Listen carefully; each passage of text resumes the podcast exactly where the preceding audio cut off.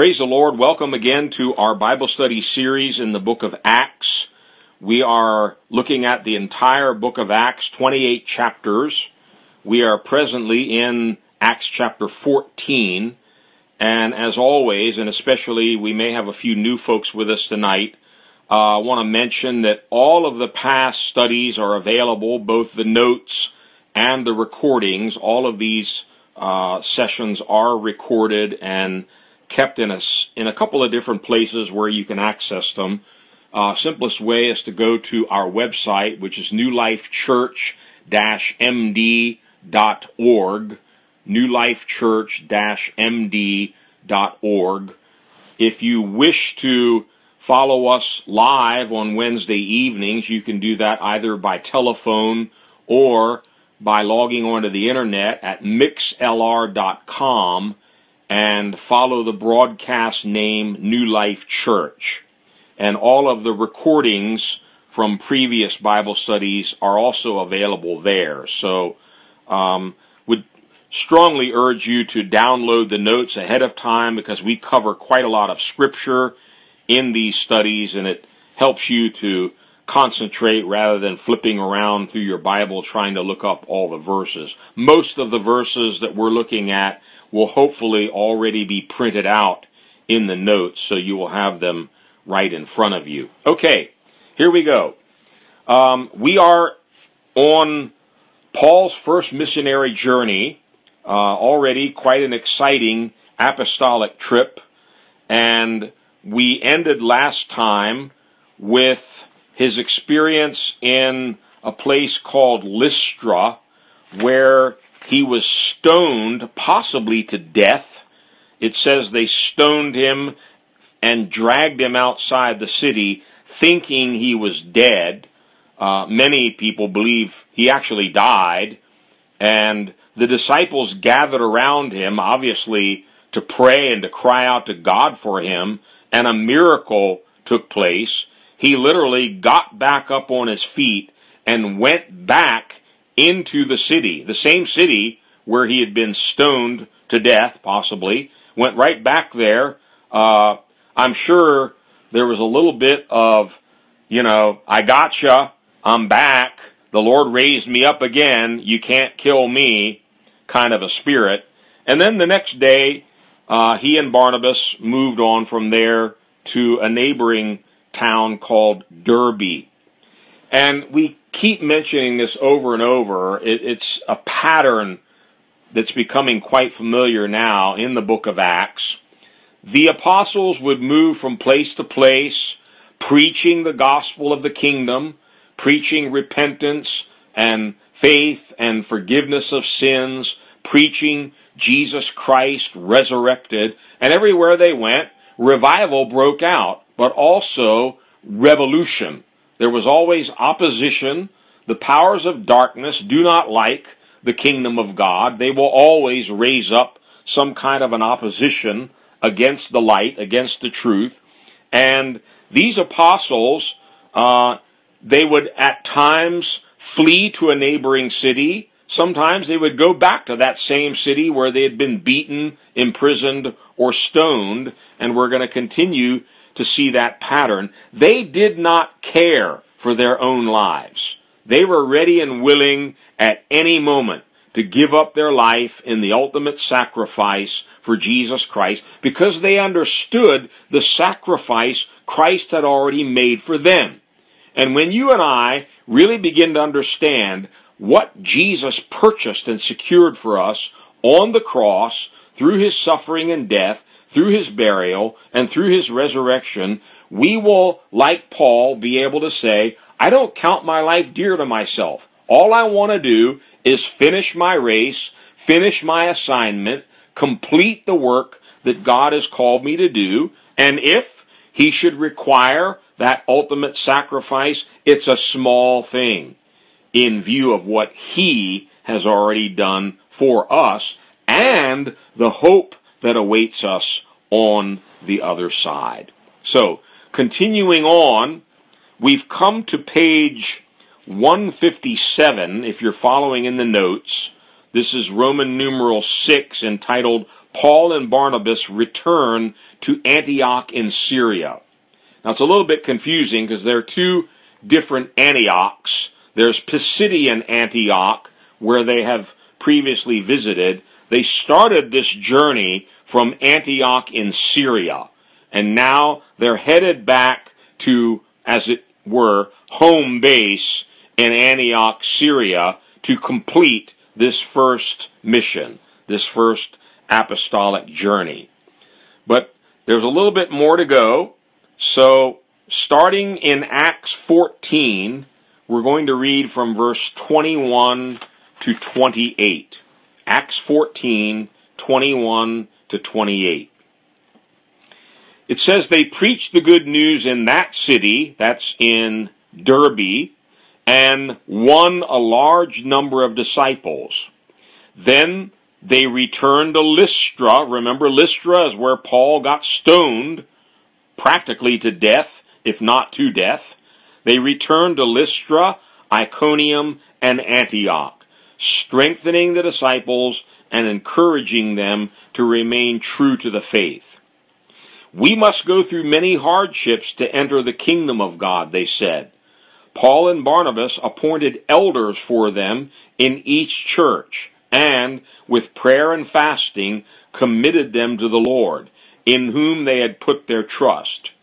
After going through Pisidia, they came into Pamphylia, and when they had preached the word in Perga, they went down to Attalia. From Attalia, they sailed back to Antioch, that's in Syria, where they had been committed to the grace of God for the work they had now completed. On arriving there, they gathered the church together and reported all that God had done through them and how he had opened the door of faith to the Gentiles. And they stayed there a long time with the disciples. So, as always, go to a new city, what do you do? You preach the good news. And so they left Lystra, where Paul had been stoned. They go to Derbe, preach the good news there, and they continue sort of reversing their direction uh, to head back to Antioch in Syria, thus paying a second visit to all of the places that they had previously been. We would call it follow up. They're going back now to a lot of the same places now, not just for evangelistic purposes, but as it says in verse 22, to strengthen the disciples that had been raised up in those different places, encouraging them to remain true to the faith. So the apostles, Paul and Barnabas, had borne much fruit in these different towns. But that was not good enough. That was not sufficient. And we learn an important lesson here about the gospel ministry and about the founding of churches. It wasn't a one time visit. It required going back, going back, and watering the seeds that had been sown there and following up on these believers to teach them, strengthen them, disciple them, and encourage them. So we find them now going back to Lystra, Iconium, and Pisidian Antioch. These are all places that they've already been, and by the way, they're all places where they had already met with fierce opposition. That doesn't matter. They don't pick and choose which places they're going to visit depending on how much trouble they met there. As I mentioned earlier, they did not care for their own lives. They only wanted to complete their assignment of testifying to the gospel of grace. And certainly, they were being led by the Spirit. They were seeking God looking for his guidance and his counsel, and regardless of the beatings, the stonings they might have received in a certain city, if the Holy Spirit said go back, they went back. And here, as always, we have to take a pause and just marvel at the boldness and the courage that these men possessed, risking their lives over and over for the sake of the gospel. These things are recorded for us to encourage us, to embolden us, to strengthen us in our day. That we would not be afraid, we would not back down, even in the face of trouble or trials or opposition. Keep pressing on, keep preaching Christ to the very end.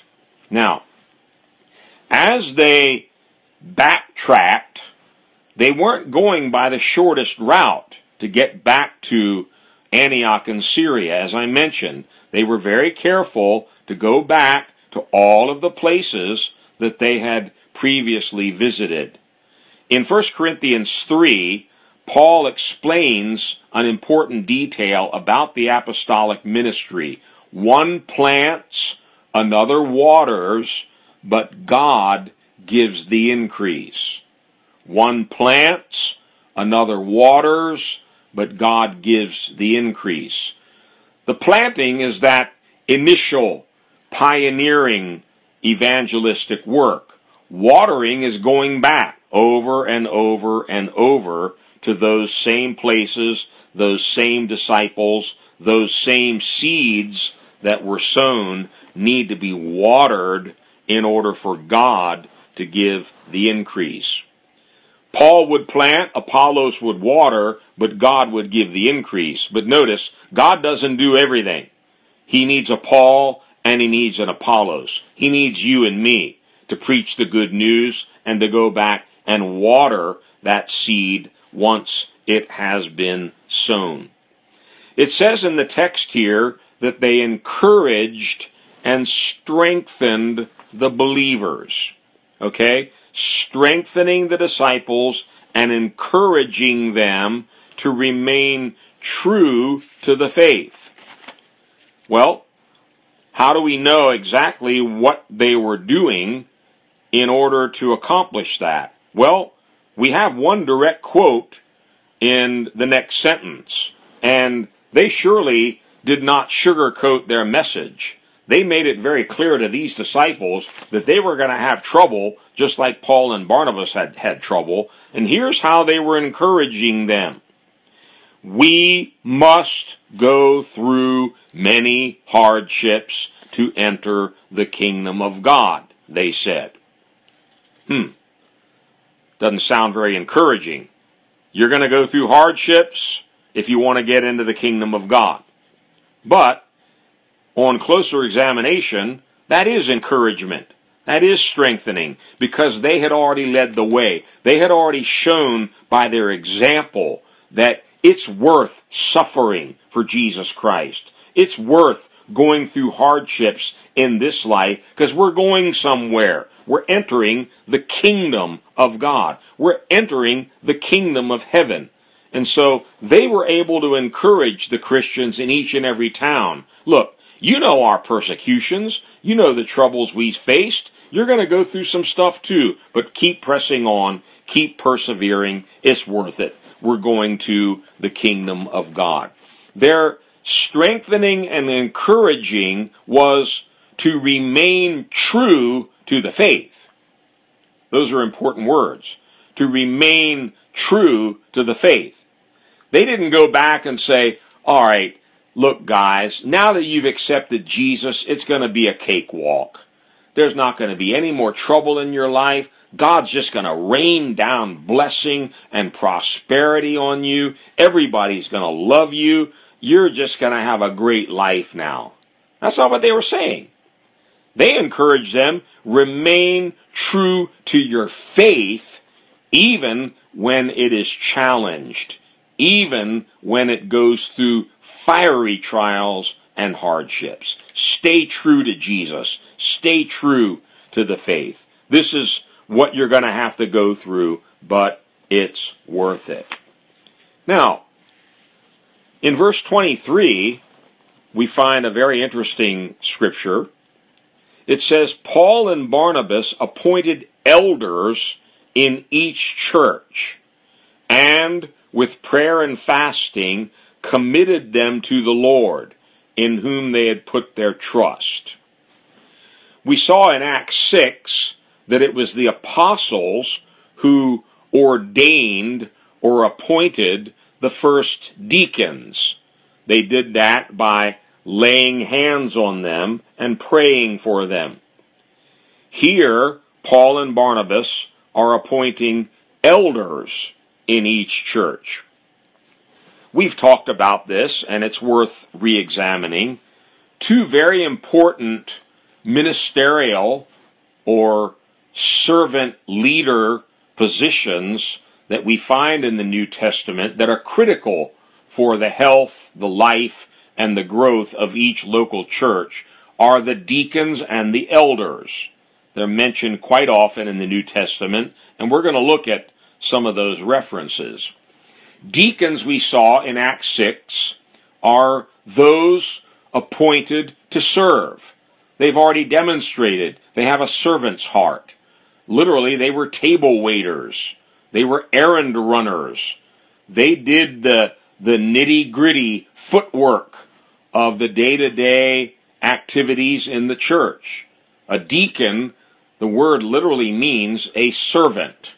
So, uh, it's not a big deal to be a deacon. Some people think, yo, I can wear a badge now and they'll call me, you know, Deacon Smith and I can boss everybody around. That's quite the opposite of the biblical view of a deacon. These were just servants that had demonstrated they had that humble spirit in their lives to serve the church. Now, some of them, like Stephen and Philip, were advanced, they were promoted by God as they did their service to the church. An anointing came upon them. They began to preach. God began to confirm their ministry with signs and wonders and miracles. That's great.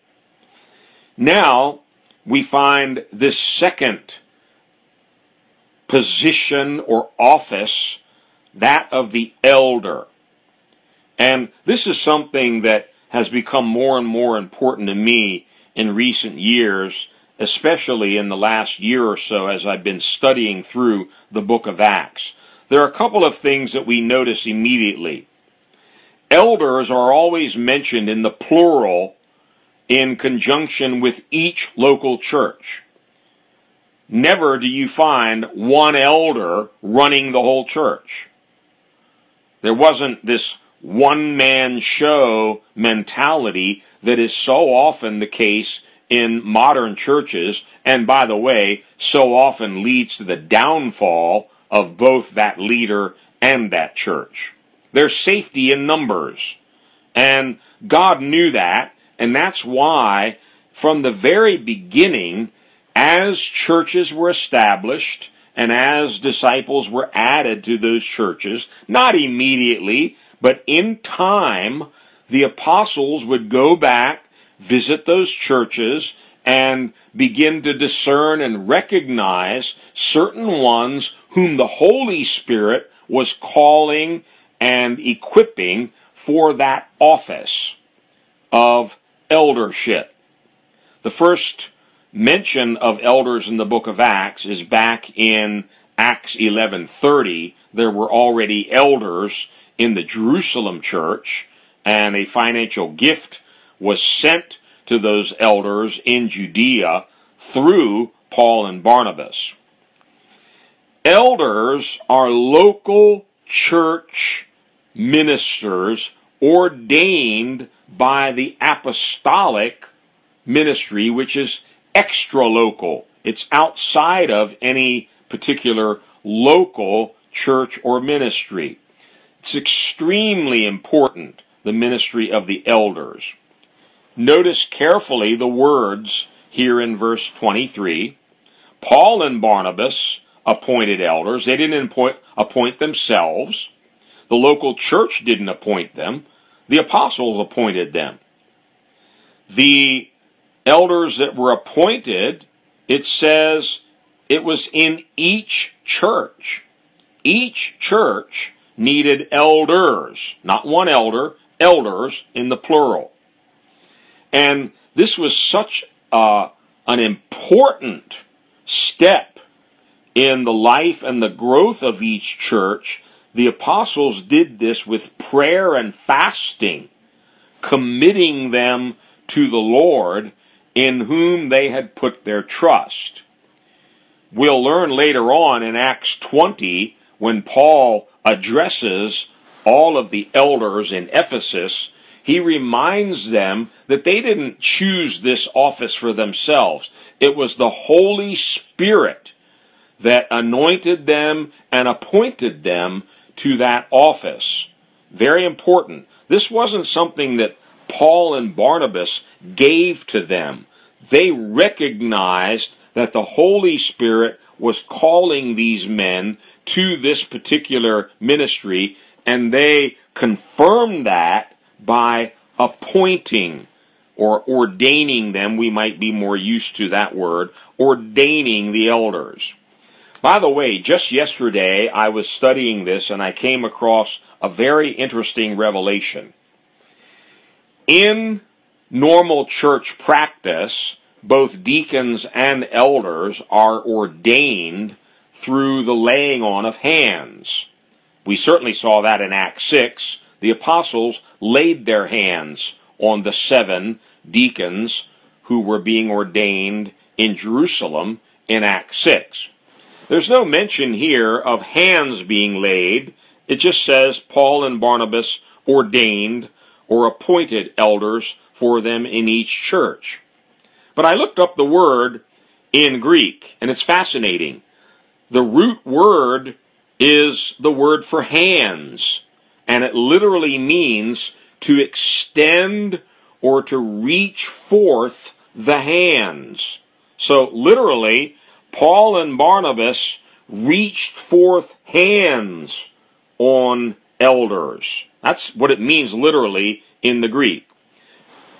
What that tells me is in the early church, and of course Luke writing the book of Acts would have known this, the normal practice was understood. When deacons and elders were ordained it was through the laying on of hands by the elders, by the ministers. And so, in each church, Paul and Barnabas ordained elders, committing them to the Lord, who had called them and who had appointed them to this task. Again, I don't want to keep repeating myself, but it needs repeating. Churches need elders in the plural. And we need to pray that each local church has elders, that God raises up men who meet the qualifications that are given in Scripture for being a true elder. Notice another important point here the apostles did not appoint elders on their initial visit to these places. When they first preached the gospel and people responded to that gospel, they took water baptism, they were filled with the Holy Spirit, they were given some time. After the passage of time, the apostles came back to those same churches. By that time, there had been an opportunity for the Holy Spirit to begin to manifest those within the church who had been called and gifted by God for that ministry. Let me tell you something. Nobody dares take any of these ministerial offices upon themselves. It'll kill you. If you're not called to be an elder, it'll mess your life up. If you're not called to be a deacon, you won't be able to do it. If you're not called to be an apostle, don't dare try to be one. We don't have the ability to do these ministries. It comes as a gift of grace, and the gift always accompanies the calling. That's why Peter urges us, make your calling and election sure. For when you do that, you will not fall. Why? Because if you're sure of your calling, you're also sure of the grace God has given you to do that calling. No man takes this honor unto himself, the Bible says, but he that is called. So, as Paul and Barnabas revisit these churches, that calling is becoming evident on certain people's lives. And the process of ordaining deacons and elders, as I've already mentioned, is not so much, you know, well, we're going to call Joe here a deacon so he won't leave the church. That's ridiculous. That kind of foolishness is wrong. The ordaining of deacons and elders is recognizing God's grace in a person's life and confirming that.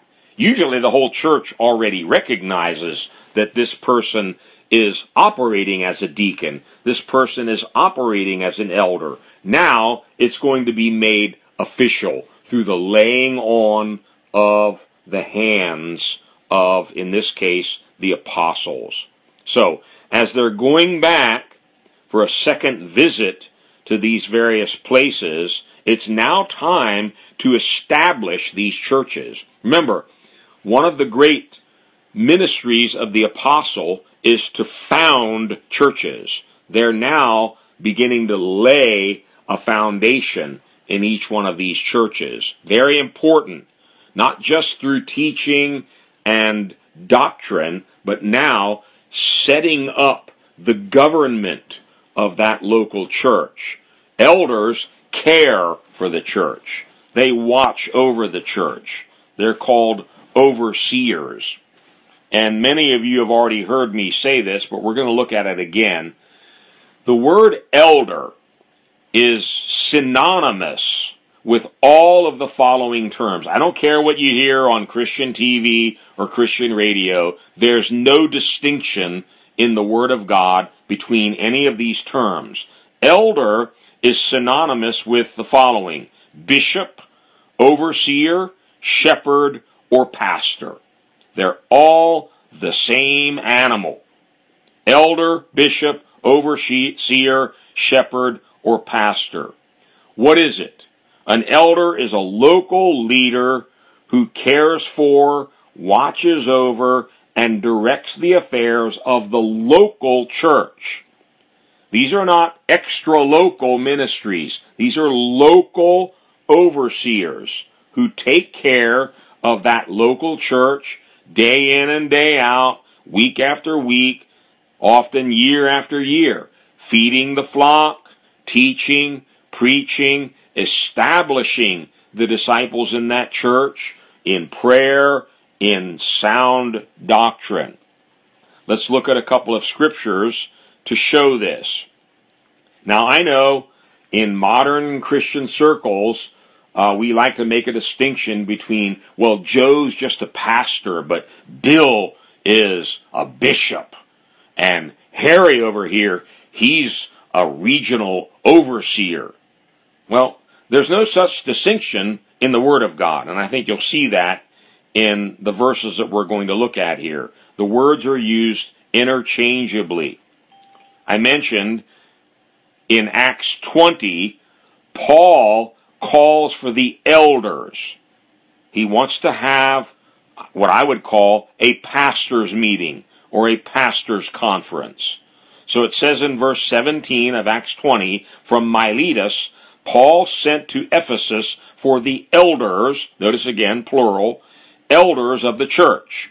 Ephesus had elders, not just one, many of them, elders of the church. Here's part of his message to those elders, verse 28. Keep watch over yourselves and all the flock. That's what elders do. They watch out for the church. They watch over the church. They're like uh, guardians, guards on the wall, taking care of the sheep. Keep watch over yourselves and all the flock of which the Holy Spirit has made you overseers, be shepherds of the church of God, which he bought with his own blood. Well, here we have three of the terms in our list, all used to refer to the same group of men elders, overseers, shepherds. Shepherds are pastors. They take care of sheep.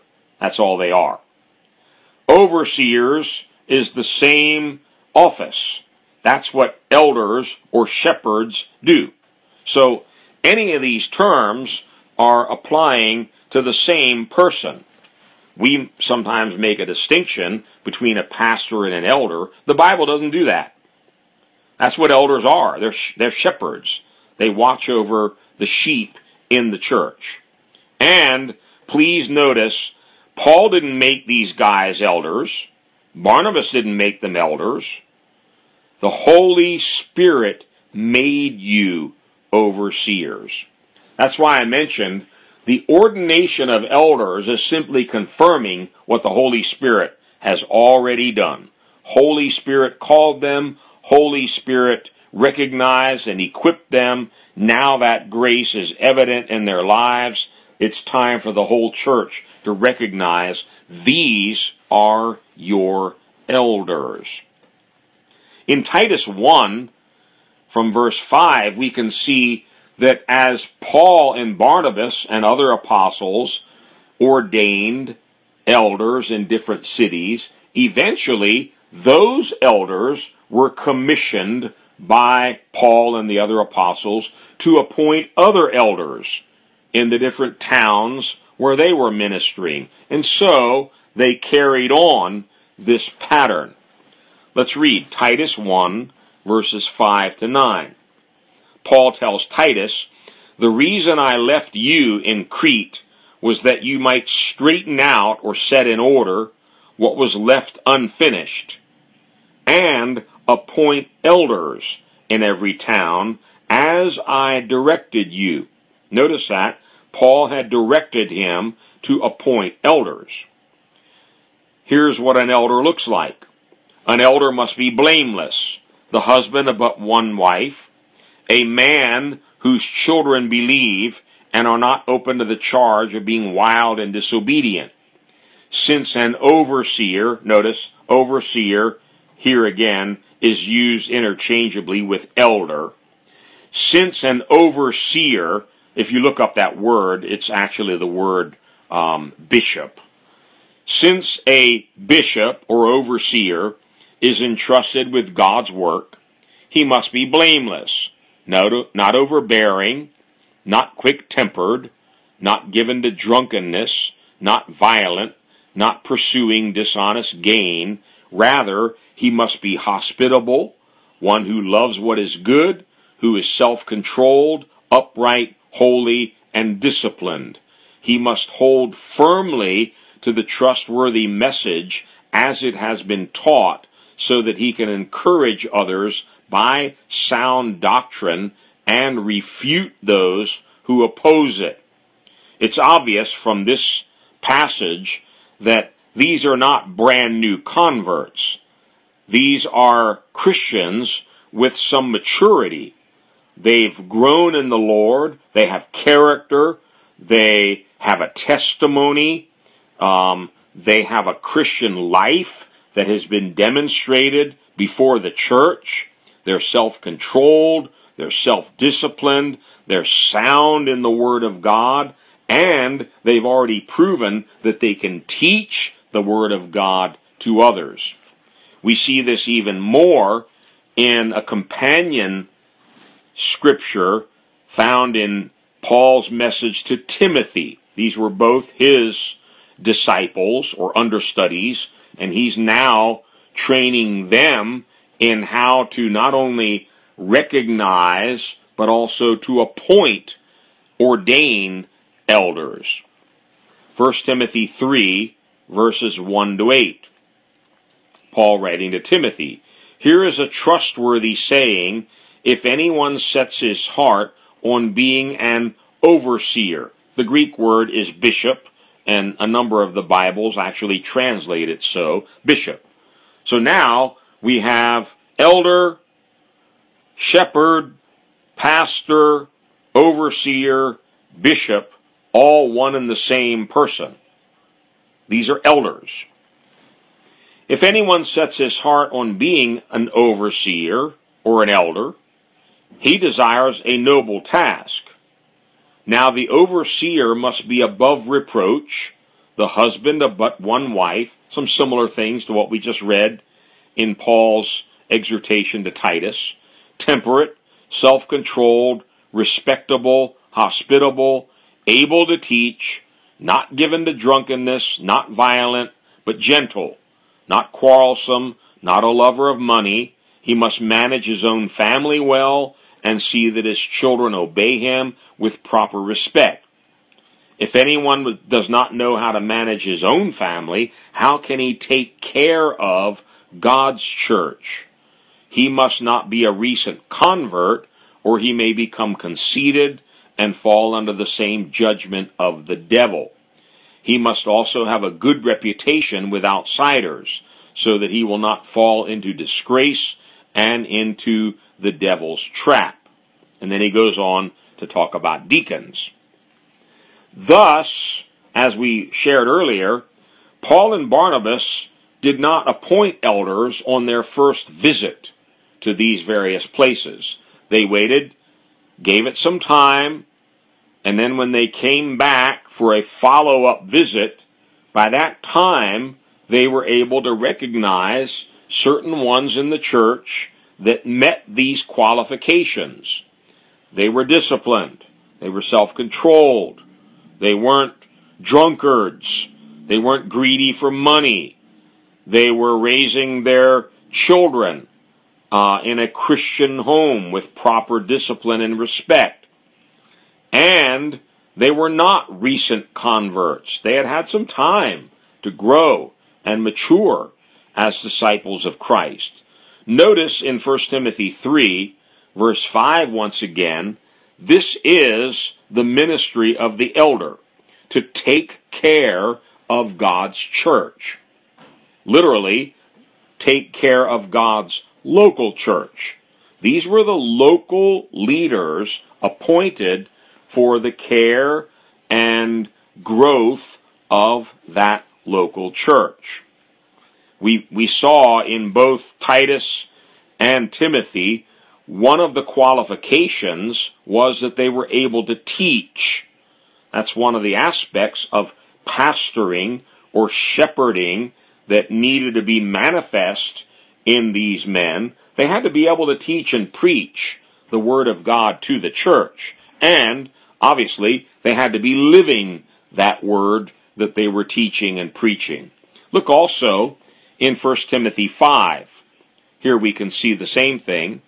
1 Timothy 5, 17 and 18. The elders who direct the affairs of the church. Notice that. They're the directors. They're watching over, taking care of, but even beyond that, they're directing all of the affairs of the church. They're in charge of the local church. And let me pause here for a moment. Uh, some people get this wrong. The church is not a democracy. I know some churches operate that way. They take a vote and, you know, the majority rules. That was never God's plan. The church is a theocracy. The church is run by God. And He does it indirectly through appointed, anointed leaders. Leaders that he's called, leaders that he's anointed and equipped. He directs all of the affairs of that local church through these directors. So the elders are the directors of the church. Let me read this again. The elders who direct the affairs of the church well are worthy of double honor, especially those whose work is preaching and teaching. That's pretty clear. One of their primary roles in caring for the church and helping the church to grow and directing the affairs of the church is through the Word of God, preaching and teaching. Verse 18, for the scripture says, do not muzzle the ox while it is treading out the grain. The worker deserves his wages. What's he saying? He's saying elders who direct the affairs of the church, especially those who are regularly preaching and teaching in that church, they should be compensated. The church should be paying them wages. The, the scripture he quotes is clear. The worker deserves his wages. Now, Paul, in 1 Corinthians 9, he points out, we deserve wages. We're full time ministers. We work hard for the church, but he didn't want to use that right, and therefore he took nothing from the churches. He made tents. He had a secular job that he used not only to pay his own bills, but even to pay for others. So, the office of an elder, pastor, bishop, shepherd, overseer, I think I've convinced you by now with these scriptures, they're all one and the same. It's a very honorable and a very important office.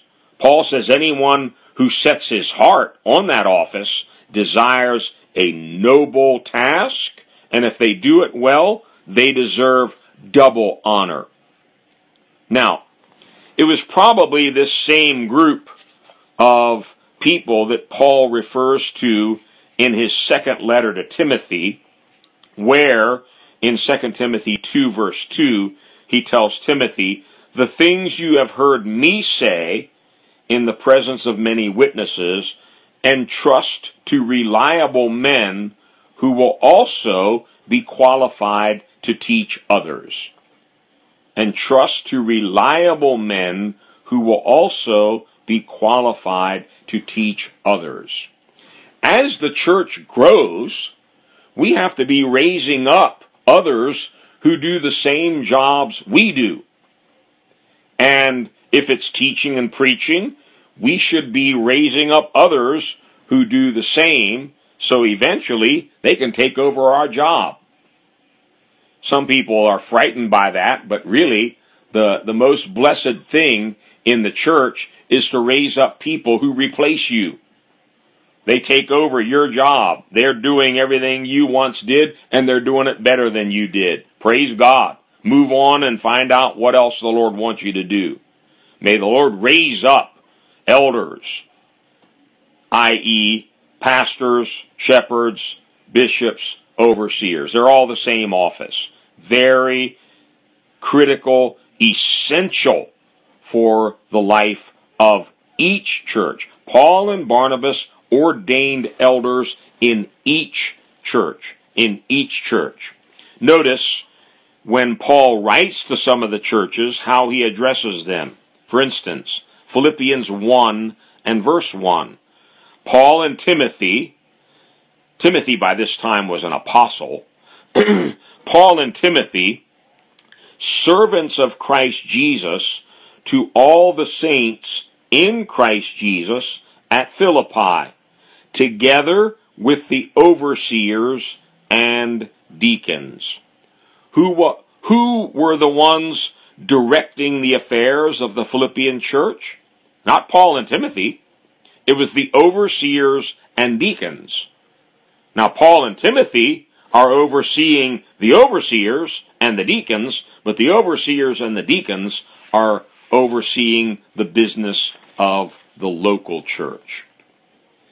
And hopefully you are following along in the notes. I'm just going to skip over this very quickly. There's a whole bunch of scriptures here if you want to look them up. These various terms. The word elder in the New Testament is the Greek word presbyteros or presbyter. We get the word Presbyterian from that. A presbyter is an elder. Overseer is another Greek word, episcope. We get the word episcopal church from that word. Well, again, they're the same word, so presbyters are episkopos, and episkopos are elders, and then a third word that's translated shepherds is another Greek word, poimaino, which means to tend as a shepherd, to feed, or to rule. They're all used interchangeably, and they're always used in the plural. Each church needs pastors elders, overseers. so that, for several reasons, they can be accountable to one to another, they can watch out for each other, they can share the load and the burden of the church, and you don't have this problem of a one man show who gets put up on a pedestal and then, like Humpty Dumpty, falls and they can't put the pieces back together. We don't want that happening in churches. It's very healthy to have a plurality of leaders in each local church. It's good for the church too. We get to hear different people preach, different gifts, different styles. We're not listening to the same voice every single week. My God, how boring to listen to the same preacher 52 Sundays a year, 52 Wednesday, Wednesdays a year, or however often you have preaching and Bible study in your church. God likes variety, and He gives each church a variety of gifts, a variety of ministries, so that we have a diverse diet. We're not eating the same thing week after week after week. We get variety in our diet as the shepherds feed the church. All right, continuing on. After they preached in Pisidia, Pamphylia, Perga, the apostles went down to Attalia, and finally they go back to home base, back to Antioch, where all this started. Remember, in Acts 13, when they started this journey, they were commissioned by the church after fasting and prayer, they laid hands on them and sent them out with their blessing, committing them to the grace of God. And now, because the church sent them out, apostles are sent ones, they're now coming back to the church that sent them. And on arriving there, as was always their custom, they gathered the church together and reported to them all that God did through them on their journey. Important to note those words. They gathered the church together and reported not all that they had done. Oh, listen to all the miracles we did on our trip. No, they reported all that God had done through them and how God had opened the door of faith to the Gentiles. Now, we're not going to be able to complete this tonight, but let me just introduce it and we'll pick it up here next time. This is very important and I don't want to hurry through it. This was the end of their first journey they're back home, they're with their church, and we would call it testimony time. They're going to now give testimonies about their mission trip. They're going to report back to the church everything that happened on their trip. And as I mentioned, they were very careful to report all that God had done. They had eyes to see the hand of God in each and every event that had taken place, and therefore they came back not glorifying or exalting themselves, but giving praise and honor to God to whom it was due, recognizing He did this. This is what God did in Pamphylia. Listen to what God did in Lystra. Listen to what God did in this place. But here's what I want to come to, and we're going to have to spend more time on this next time.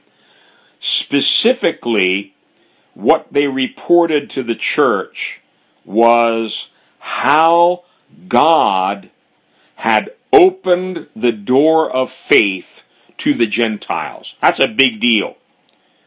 We talked about that when it happened. When God first allowed Gentiles into the church, he first allowed them to be saved. That was a big deal. They didn't open that door. God did. This was a supernatural event where God, as it were, swung open the door and said, now Gentiles can come in right alongside Jews, be saved, be baptized, be filled with the Holy Spirit as they were in the household of Cornelius, and all, Jew and Gentile alike, can now become members of the body of Christ. God had opened the door of faith to the Gentiles. Every word in that sentence is important, and we're going to have to dissect it more next time. But let me just give you the big picture. First of all, God opened the door. He's the doorkeeper. God opens and closes doors. And certainly, in God's time, at the exact moment, He decided when this door was to finally be opened for the Gentiles. It had been predicted hundreds of years earlier through the prophets. Now it happened. God opened the door. Second point, what kind of a door is it? It's the door of faith. Faith is the way to come in. Gentiles will now be coming in the same way Jews came in to salvation through faith in the Lord Jesus Christ. It's the only door. It's the only entrance into the kingdom of God. God is that doorkeeper. He opens the door, but our response we saw is through repentance and faith. This is actually very similar to the statement made by the apostles and elders in Jerusalem after they heard the report about Peter's visit to the Gentiles in the house of Cornelius. Here's what they said. Acts 11:18. So then God has granted even the Gentiles repentance unto life. Sounds similar, doesn't it? God has granted even the Gentiles repentance unto life. God has opened the door of faith to the Gentiles. Both of these scriptures indicate this was a sovereign act of God. Had nothing to do with the Gentiles, had nothing to do with Paul or Peter or anybody else saying, you know, it's time now for us to reach out to the Gentiles. No, God opened this door. God decided when he would start granting repentance to the Gentiles so that they could be saved. This places profound emphasis and importance on what had happened way back at Pisidian Antioch, where the apostles shook the dust off their feet and declared to the Jews there, okay, that's it. You've judged yourselves unworthy of eternal life. We're now going to turn to the Gentiles. God has appointed them for life. God was opening the door of faith to the Gentiles at that very moment. It was a very big deal. It was a huge moment historically, and Paul would write much about it later on in the book of Ephesians, in the book of Romans, and other places. And we'll be looking at some of those scriptures next time. But we have to close here for tonight with this thought. As the apostles completed their first missionary journey, they came back to where they began. They returned to where they were commissioned or commended to the grace of God. They now come back to report to the church, giving testimony, giving glory to God, acknowledging all that God had done through them. No doubt the church in Antioch had remained in prayer, perhaps even often prayer and fasting for this apostolic mission, and Paul and Barnabas recognized that. They didn't do this by themselves. It was the grace of God, and they were also co laboring with all of the church back in Antioch. So it was only fitting as they returned to Antioch to now give them a report of all that God had done through them. That would encourage all of those in Antioch that had been praying or fasting as they heard the outcome of their prayers. They saw the marvelous fruit that had come forth from Paul and Barnabas's first apostolic mission. Secondly, and this is where we'll pick it up next time, God on this first journey had opened the door of faith to the Gentiles. It began with Peter's visit to Cornelius, but the door swung wide open now through the ministry of Paul and Barnabas, where they literally said, Now we're turning to the Gentiles. This is what the Lord has commanded us. I will make you a light for the Gentiles, that you may bring salvation to the ends of the earth. And when the Gentiles heard that, they were glad and honored the word of the Lord, and all who were appointed for eternal life believed. We're going to look more at this next time, this mystery of the tearing down of the wall between Jew and Gentile, or, in other words, the opening of the door of faith to the Gentiles. This was something God sovereignly, supernaturally did according to his own calendar, his own timetable.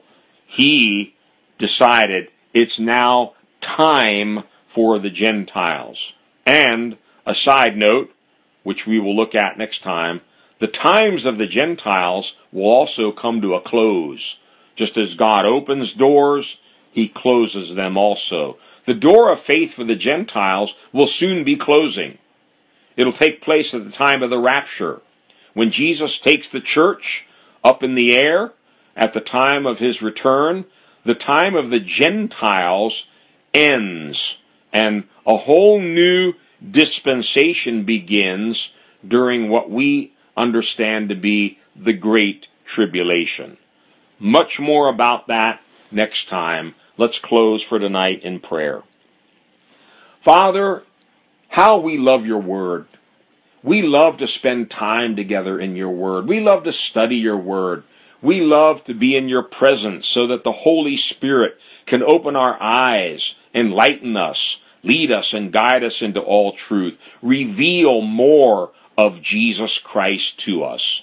And certainly you've done that tonight as we've looked at your word. Father, I thank you for each and every one that has been with us in this Bible study. Bless them richly. God, continue to open their eyes, the eyes of their heart, giving them a spirit of wisdom and revelation and the knowledge of Jesus Christ. Lord, that we might know the hope of our calling, that we might make our calling and election sure. And that, Lord, as we saw tonight, elders were raised up in each and every local church. We pray, O oh God, that you would appoint, anoint, and ordain elders in each and every local church who can truly care for that church, who can teach and preach, rightly divide the word of truth so that that church can be built up and prepared for your soon return. God, we thank you for your great mercies that you opened the door of faith also for the Gentiles. Salvation was first for the Jews, but you had also predicted that a time was coming when salvation would come to all the nations of the earth, even the Gentiles. We thank you for that tonight. And now, God, we commit ourselves into your hands. We commit each one to the grace of God and to the Word of God, which is able to keep us. Keep us true to the faith Keep us firm and strong, even in the midst of trials, hardships, persecution, and opposition. Keep us faithful to the very end, and we will give you the